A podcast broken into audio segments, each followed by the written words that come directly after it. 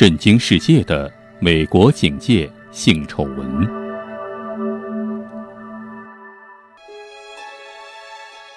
二零一六年六月，一个重磅炸弹似的消息震惊了全美国。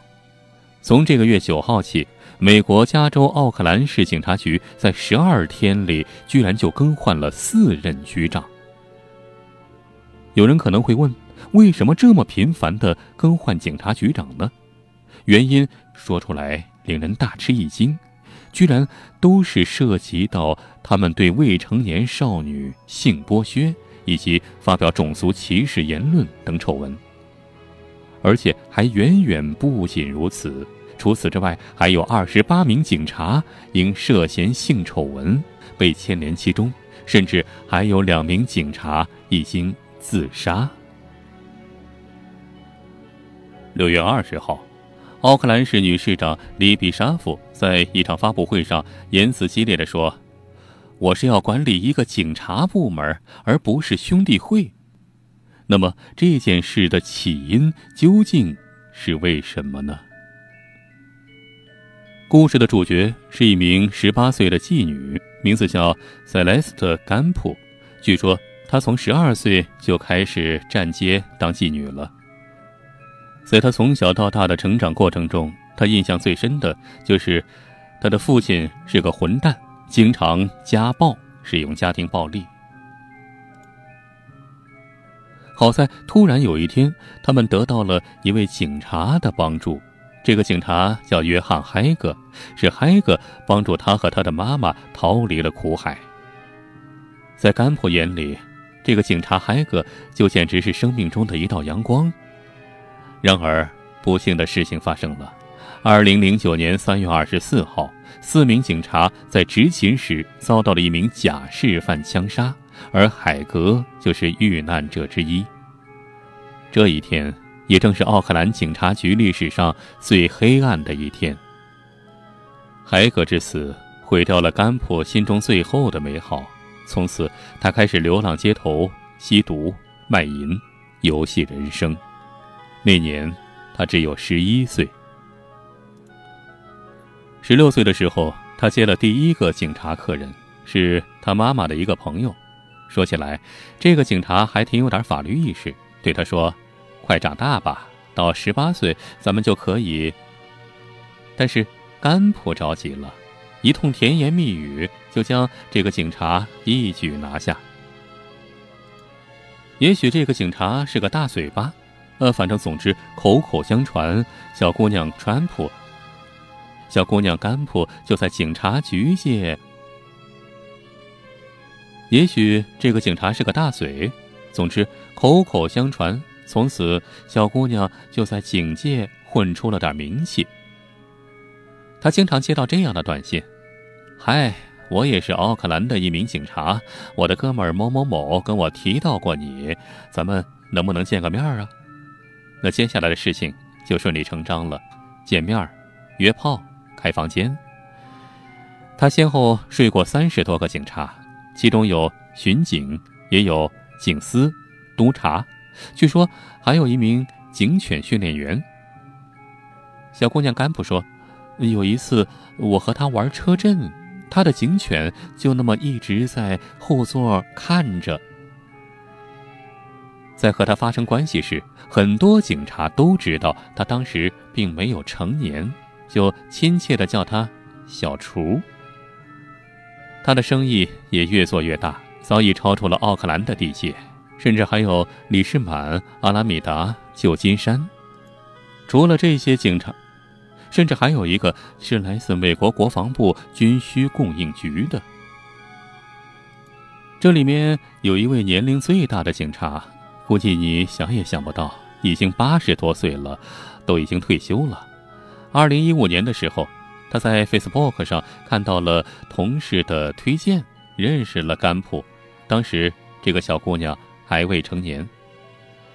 不得不佩服，毕竟是老警察，觉悟高，克制力也超强，硬是等到了小姑娘年满十八岁之后，才和她开了房，并且慷慨地付给她二百五十美金。这点钱对于这个老警察来说，只是洒洒水而已啊。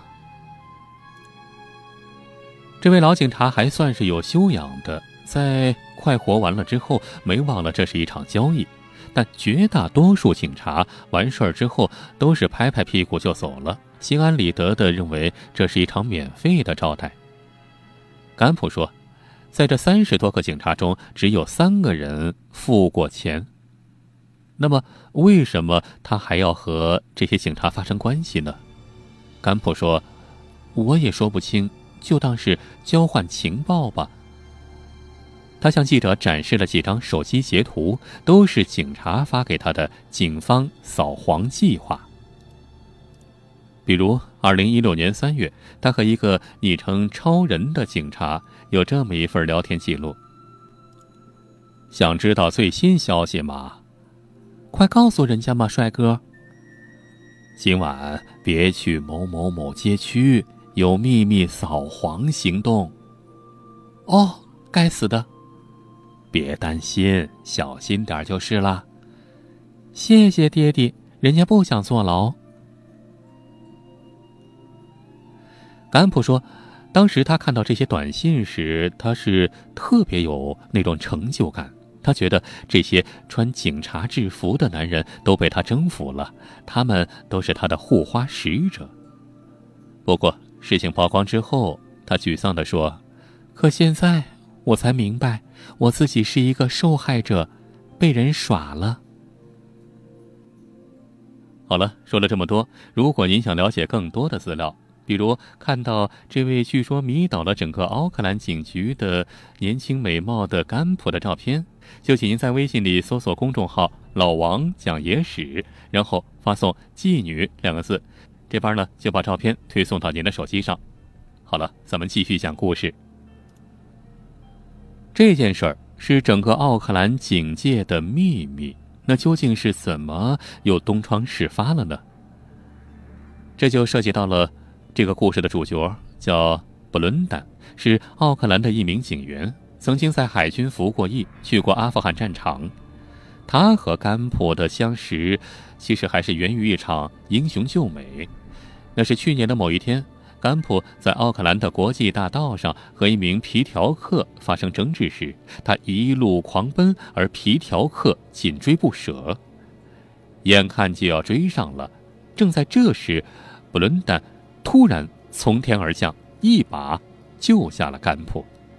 从此之后，两人就开始交往。从短信截图上来看，他们俩关系非常的亲密。去年九月，甘普去波多黎各庆祝自己十八岁的生日。那一天，他喝得烂醉，醒来之后，他发现自己身穿比基尼，一个人身处一片狼藉之中。那一刻，他感到无比的寂寞。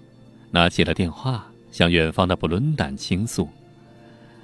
然而，布伦丹没有接听。但甘普浏览他的 Facebook，看到他在社交网站上无比活跃，可是却不愿意搭理自己，不禁悲从中来。于是，他在短信上噼里啪啦的写了一大堆恶毒的话，甚至威胁要向当地警局告发他性侵未成年少女。布伦丹沉默了，很久之后，这才回了一句：“我要是死了，你会怎样？”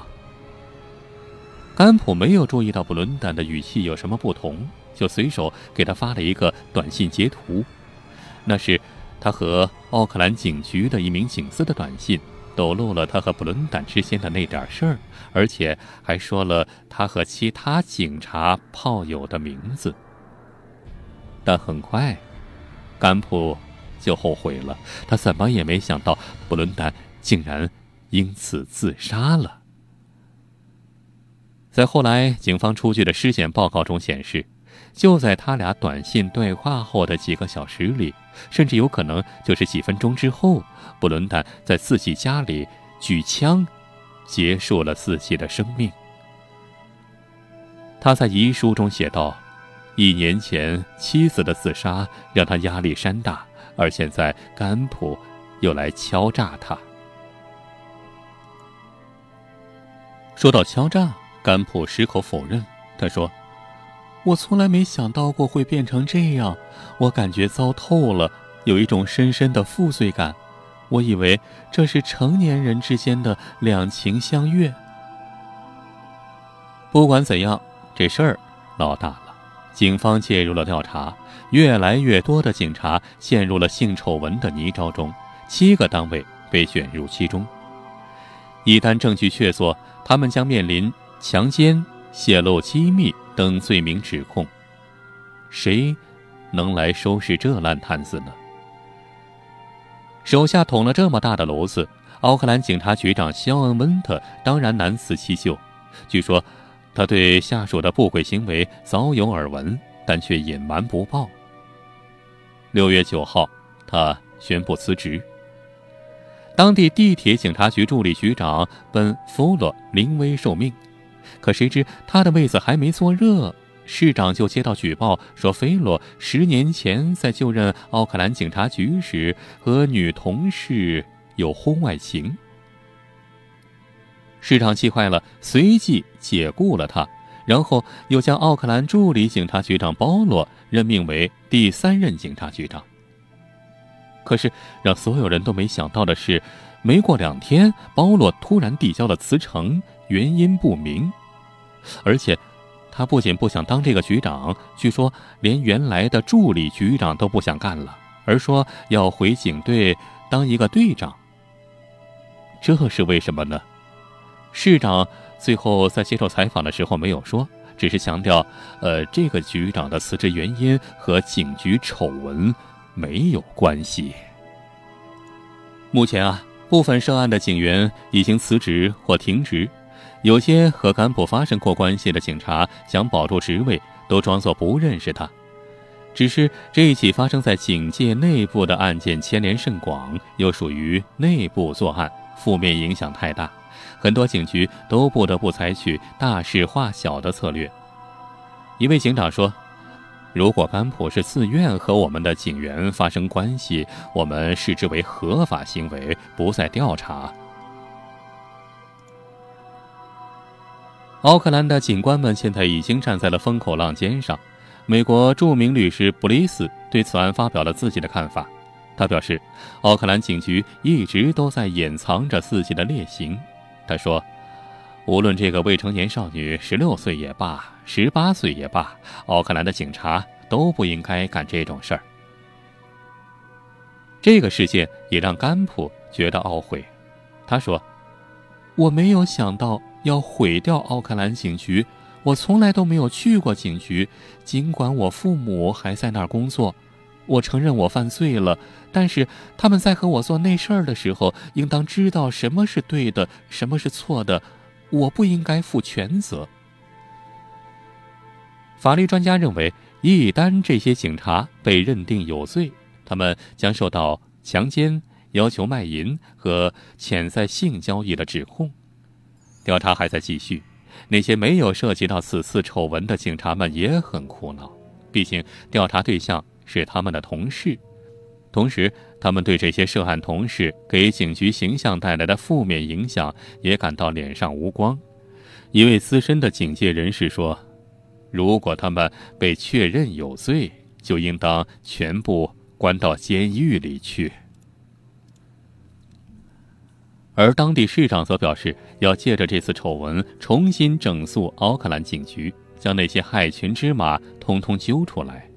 不过，他依然愿意相信，在当前恶劣的环境下，我们大部分官员还有警队荣誉感和为民众服务的决心，我们一定会还大家一个清白的警局。好了，说了这么多，如果您想了解更多的资料，比如看到这位据说迷倒了整个奥克兰警局的年轻美貌的甘普的照片，就请您在微信里搜索公众号“老王讲野史”，然后发送“妓女”两个字，这边呢就把照片推送到您的手机上。好了，今天咱们就讲到这儿，下期咱们再接着聊，下期再会。